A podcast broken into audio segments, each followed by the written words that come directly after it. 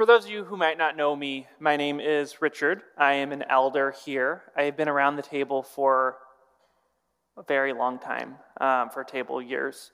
I think basically all but the first like six months of the church. Um, and so I have seen this community grow, expand, change, um, and become something more and more beautiful. And so it is a really special place to me. Um, and it's always lovely to see everyone. So I have the opportunity to preach tonight. And before I do, I actually wanted to start out of curiosity how many people in this room grew up with some focus in their younger years on Advent? Okay, it's like half of us. That's good. So I grew up in a tradition where Advent was never really focused on. Uh, and I understood the word Advent only in the context of those Advent calendars that like CVS sells with the candy.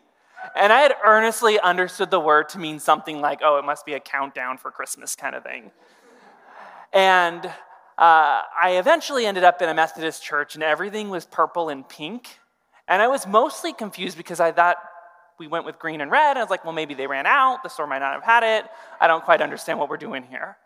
Uh, but it actually sparked my curiosity because there was these candles, these pieces, and in some way, particularly while I've been at the table, Advent has been part of a liturgy that, that really has grown to be very important to me, has grown in something that I, I appreciate to, to, to really take a pause. Many of you might know this, but Advent basically means, you know, coming. And as Christians, Advent is a time that we abide in the waiting, the anticipation of the coming of a Messiah. And I think there's something really beautiful in taking time to appreciate that anticipation. Now, the reality is, I think in some ways, because we already know the ending, that Jesus was born and does come, I think sometimes we miss the value of Advent together as a community. But Advent isn't only a season where we remember the waiting for Jesus as it was, it's also a space for us to wrestle with the waiting for fulfillment of promises to come. And as we come to the end of Advent season, I'm excited to continue our sermon series, Those Who Dream, to emphasize that we need not dream alone. And in fact, in many ways, we're called to dream in community. Because while Christmas is the culmination of an end of one waiting, right, the waiting for the Son of God, we are still waiting we are promised that the kingdom will be on earth as it is in heaven. We are promised that all things will be renewed. We are promised that justice will prevail. And yet, we are waiting, pining for these promises to be filled. Now, over the past few weeks, we've explored as a community various themes of hope and peace and joy, often in spite of the world experienced. And today we'll explore the power of community as a representation of love, to power dreams in a place that can feel unreachable. Put more simply, those who dream, those who hope for that world promised, those who hold on to what will be, are not alone. And we are in that waiting together. Reverend Peter Gomes, in his book Strength for the Journey, puts it this way He says, The Christian faith is and has always been prophetic, speaking of the time to come, of the things that are not yet, of places we have not yet been to, of people we have not yet become. That is the image. None of us, and no place, and no time is good enough, not yet. He continues to say that in Advent, we are reminded of the content of God's future. So I have three points in this sermon, which will hopefully make a little more sense by the end. The first is this sometimes you're Mary, seek community. Second, sometimes you're Elizabeth, be community. And the third is sometimes you're stubborn, be open to God's fulfillment. Now, I've, I've offered a picture version of this, if we can go to the next slide, courtesy of my husband. Sometimes we're Mary, sometimes we're Elizabeth, sometimes we're just a little confused. But it's fine. So, we're going to ground ourselves for, the, for, for, this sermon. If anyone knows this, these are the fun dinosaurs. I really think they're adorable. Uh, if you haven't spent time, I don't even have an Instagram, so my husband just sends them to me because I like them so much. Uh, but we're very much getting off track because we're meant to be focusing on Jesus. So we're going to ground ourselves for this sermon by returning to Luke and taking a look at the verses that precede our focus from last week. Um, so we start and read in Luke 1 26 through 38 that in that sixth month of Elizabeth's pregnancy, God sent an angel Gabriel to Nazareth, a town in Galilee, to a virgin pledged to be married to a man named Joseph, a descendant of David. That virgin's name was Mary. The angel went to her and said, Greetings, you who are highly favored, the Lord is with you. Mary was greatly troubled at his words and wondered what kind of greeting this might be. Smart of Mary. But the angel said to her, Do not be afraid, Mary. You have found favor with God. You will conceive and give birth to a son, and you are to call him Jesus. He will be great and will be called the Son of the Most High. The Lord God will give him the throne of his father David, and he will reign over Jacob's descendants forever. His kingdom will never end. How will this be? Mary asks the angel, since I am a virgin. The angel answered, The Holy Spirit will come to you, and the power of the Most High will overshadow you. So the Holy One to be born will be called the Son of God. Even Elizabeth, your relative, is going to have a child in her old age, and she who was said to be unable to conceive in her sixth month, for no word from God will ever fail. I am the Lord's servant, Mary answered. May your word to me be fulfilled. And then the angel left her. So, what does Mary do after receiving this news? She seeks community and she goes to her relative Elizabeth. Now, the Bible honestly doesn't actually tell us that much about Mary. What we do know is that Mary is a virgin at this point and is to be married to Joseph, or is actually married to Joseph, who is likely a carpenter. And while the Bible does not give an exact age, Mary is likely 14 or younger, which is consistent with most marriages uh, marriage ages of women in Mary's time period. In Matthew 1:19, we learn that Joseph was contemplating divorce from Mary because she was with child and they had not yet consummated their marriage. In Mary's time period, that would have been devastating. Societal norms dictate that if divorced, she as a woman would effectively be without value. We also know that Mary chooses to take a several day journey alone to go visit her older cousin Elizabeth, who was, according to scriptures, barren and well along in the years until very recently before that point. So, a summary Mary, a pregnant teen, heads out on a multi day journey alone, fearing divorce from her husband and trying to figure out how she explains to her barren cousin that she got pregnant without trying. Now, frankly, that sounds more like a Netflix special than a promise fulfilled, but honestly, I think that's what's so amazing about our Creator. The promises are always fulfilled, but they are often fulfilled in ways that challenge the assumptions that we have built in our own minds. So, this week, our sermon is focused on what preceded Mary's song of praise that we talked about last week. News that is, frankly, just wild. I mean, listen, if you grew up in church, and probably honestly, even if you didn't, you're probably pretty familiar with the story of Mary, the mother of Jesus. And hearing this story read has, has likely a pretty limited effect. But can we pause to realize how absolutely absurd this moment was? Put yourself in your 14 year old shoes. And if you received news from an angel that you were pregnant and you knew you didn't do anything to cause that to happen, what would be your emotional response in that moment? This news had to be disorienting, terrifying. And yet, Mary demonstrated strength in that moment, wisdom certainly beyond her years, and says, I am the Lord's servant. May your word to me be fulfilled. Now, in that moment, though, we read that Mary is gifted with something incredible community. See, together, Mary and her cousin Elizabeth find courage and comfort in each other, both experiencing deeply unusual circumstances. Now, while at the end of that moment, Mary says, May your word be to me be fulfilled, uh, I would imagine there was some amount of doubt. Mary still holds on to this promise and dreams for it to be fulfilled, but she also then seeks out community, and Elizabeth abides with Mary through what is, even if an amazing promise, still likely a difficult time. In some ways, the emotion in the moment is, is lost on us because most of us have read the rest of the chapter or the rest of the book. We kind of know the ending.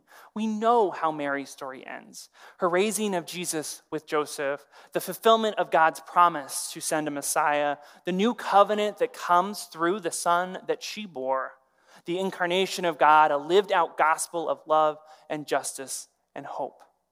And it's easy to see experiences in the past differently when we all know that it works out. It's much harder to maintain that perspective when we are living in the part of that that just really sucks. It's harder to abide in the waiting. Now, if we keep reading about Mary's visit to Elizabeth, we learn that the first thing that happens when Mary arrives to Elizabeth's house is that Elizabeth gives her a warm greeting. She reaffirms her in her hope and in the promise that she was given. And she celebrates in that hope with her. Whatever doubts might have grown during her trip to her cousins, whatever little questions grew into giant existential crises as she thought further about this message, and whatever fears and anxieties and worries developed once Gabriel was gone, Elizabeth was present with Mary in her hope. And God has provided us Elizabeths too. See, we're called to live in community, to experience God's love and care through each other. God's love can be most present when we are dreaming and hoping together. This is honestly why I think it's so important that we find a church or a community where we can live out our faith together. Right? There are, and I will tell you this up front, I have no shame in this. There are much better preachers on the internet. I promise you that. And you should listen to them. There are better books out there. There are, you can always learn more and learn from a lot of different spaces. And particularly now, when everything is so available, there's a boundless amount of knowledge. But when we're only learning and never living in community, we're losing out of part of what we're called to in growing in God. And so these moments, you know, here I go losing my place. I'm sorry, y'all. Um, See, this is why I should just not be up here sometimes. Anyways, um, so all that being said, you know, it's this community that we have that reminds us that we're not wrong to continue to dream and hope and trust for what has been promised. Because community is where we're reminder, reminded of God's love for us. So we talk a lot about this idea of God is love. Uh, and when I think about that dream, right, that hope that we're holding on to in community together, that's about God's love being present throughout the world. Theologian Patrick Cheng ident- defines radical love as love that is so extreme that it dissolves existing boundaries. Right? This is the love that God is, the love that we as a community are called to embody. And when I think about that, what, what that love looks like in community, I think a lot about the role of Christian community in my own life. So I have definitely talked about my college roommates before. Um, but basically, some of you may know, I went to college and I lived with the same seven guys throughout college. Uh, we all met in a freshman Bible study. Um, and every year we actually still get together for our annual bonanza. And yes, that is as dorky as it sounds. But why I share this is that my sophomore year of college, I had a dream that felt unattainable. Right? Looking back, it really wasn't a big deal. And, you know, I think past it and I'm like, oh, why was I so concerned? But in the moment, it felt like everything. Right? Just like the story of Jesus' miraculous birth, looking back from my vantage point now, where I see where the story ends up, it almost feels silly to re engage in the emotions. But, you know, at the time, I was convinced and I was like, I have the audacity to believe that you could be Christian and gay. And to me, in that moment, it might as well have been Immaculate Conception because honestly, that's how impossible it felt. Now, some of you, honestly and thankfully, have grown up in contexts, perhaps due to age or geog- geography where this claim seems pretty easy to understand. You're like, yeah, duh. Um, and I mean, we share a community here that affirms its commitment to LGBTQ inclusion and its invitation at the beginning of every service. But honestly, the 90s, the 2000s, and even the early 2010s, and frankly, some places now, that's not necessarily true. And so I dreamed of a space like this, but it seemed far fetched and unattainable. And yet, this community, this group of seven guys who were from all over the place and had different experiences, surprised me. And in a variety of ways, they said that we love you and we're here to sojourn with you. And when it came to showing up, to being my Elizabeths, they were there.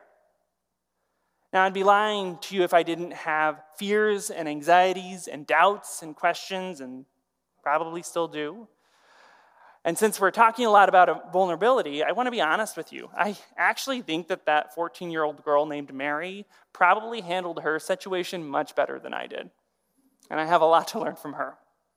And while with abundant strength Mary responded, I'm the Lord's servant, may your word to me be fulfilled, I think my response was much more like, eh, are you sure? This seems like a bad idea.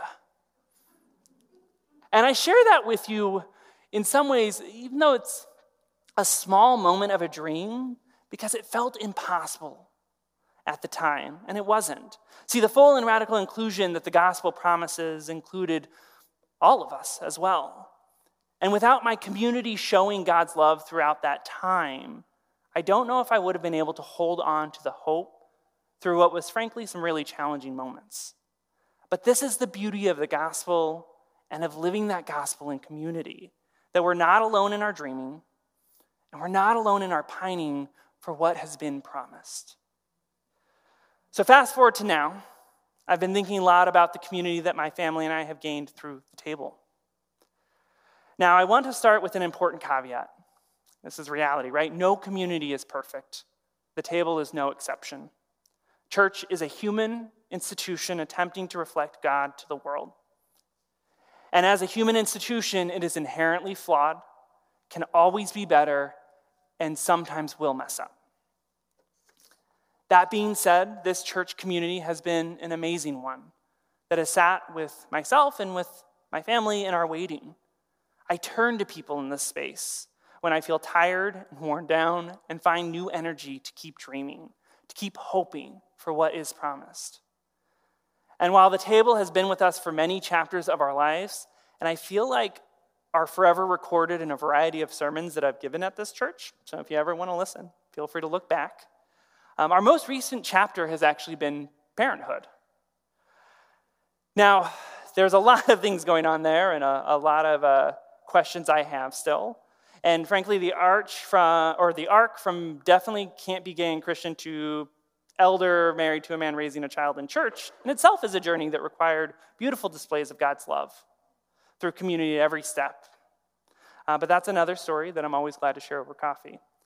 But when my husband Richard asked me an interesting question that I think he thought was innocent, but got me spiraling down to all these other questions, he said, Well, how is this idea of abiding, of waiting for promises to be fulfilled, impacting you now?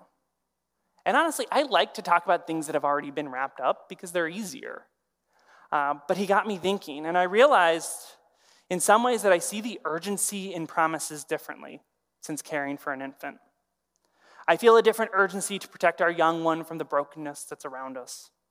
I wonder how we both teach him to dream and hope while also cautioning him on how to keep safe. I fear the magnitude of ways he might be othered as a brown child of an interracial same gender couple. I mean, when we thought about his name, we tested it with friends to figure out how they would make fun of him with it.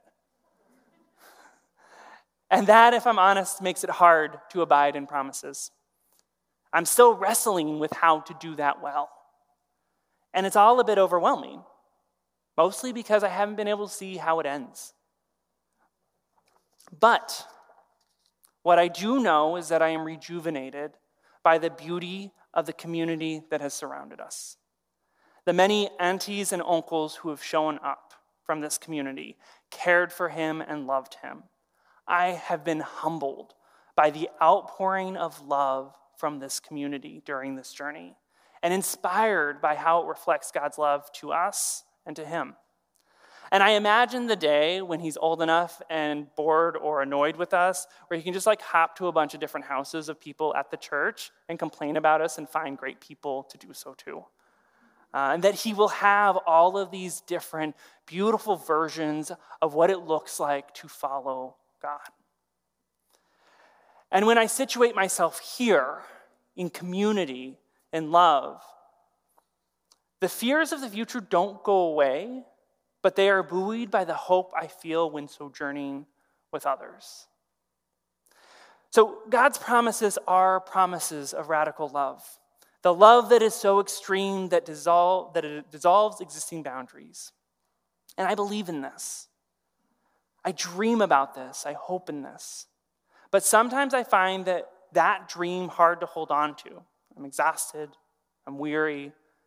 I'm worried. That's when I need community most. Right? Sometimes we are Mary. We are dreaming of or hoping in something that feels extraordinary. And though we know it will be true, that doesn't always mean we feel that it will come to be true, especially when the world around us feels like it is actively working against that dream coming to fruition.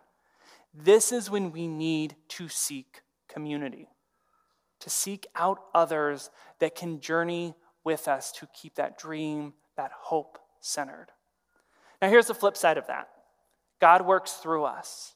We are God's love demonstrated on this earth. So we are called to accompany others. We may not be Mary in the moment or may not be Mary in a particular situation. We may be the Elizabeth. We are called to carry and support and encourage one another's dreams because bearing that burden alone can be just too much. See, what's interesting about this narrative in Luke is that in this miraculous story, not only does the angel show up and say, Hey, Mary, don't be afraid, but FYI, you're pregnant. Gabriel also informed Mary that she has someone who will understand her in Elizabeth. God has provided Mary community in a moment that God knows is going to be difficult. Just yesterday, some of us were in this very space celebrating the life of one of our prior elders. Many of you know Miss Joyce Matthews. For those of you who knew her, words fail to describe her presence, her power. As I was sitting here yesterday, I was reminded of how well she modeled God's love in her presence with others. So many people were able to talk about the time that Miss Joyce lifted them up reminded them how to dream, encouraged them to keep moving forward. She was an Elizabeth. She sat with people in pain, wrote encouraging emails, listened and heard. She kept dreams alive with a radical faith that demonstrated this radical love that God is. Now, we are all called to lift up each other, to abide with each other, and to love one another. Now, I also think it's important to note that Elizabeth wasn't without her own challenges, right? We don't want to forget that just six months prior, she had discovered her own surprising pregnancy. And if you've read the story, you know that her husband is also mute this entire time, and she doesn't actually have an explanation of why at this point. She just knows he's not talking to her. So it's not like her life was perfectly put together. Uh, but, and I mention this because I don't want any of us to think that just because we need community to help us keep dreaming, that we can't be community to inspire others to keep dreaming as well. We're often playing both roles. That's the beauty of community. So, my final point that I want to make is that sometimes we are stubborn and we need to be open to God's fulfillment. Why do I say this? Because God has a habit of fulfilling their promises in unexpected ways.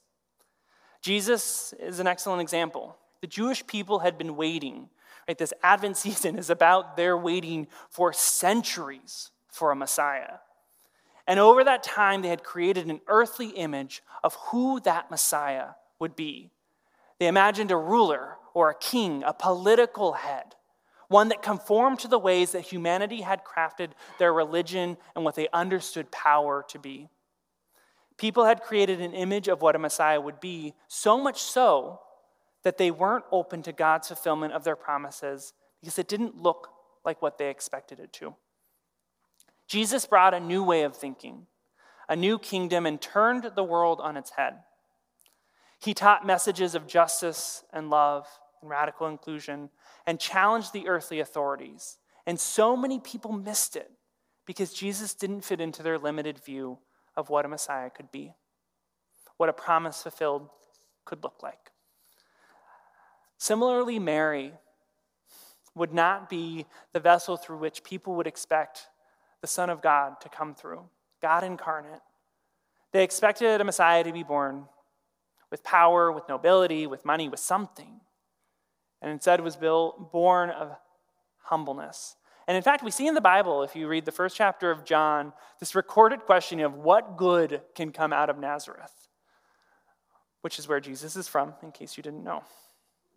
So the reality, though, is what we underestimate, God elevates all the time in beautiful and unforeseen ways.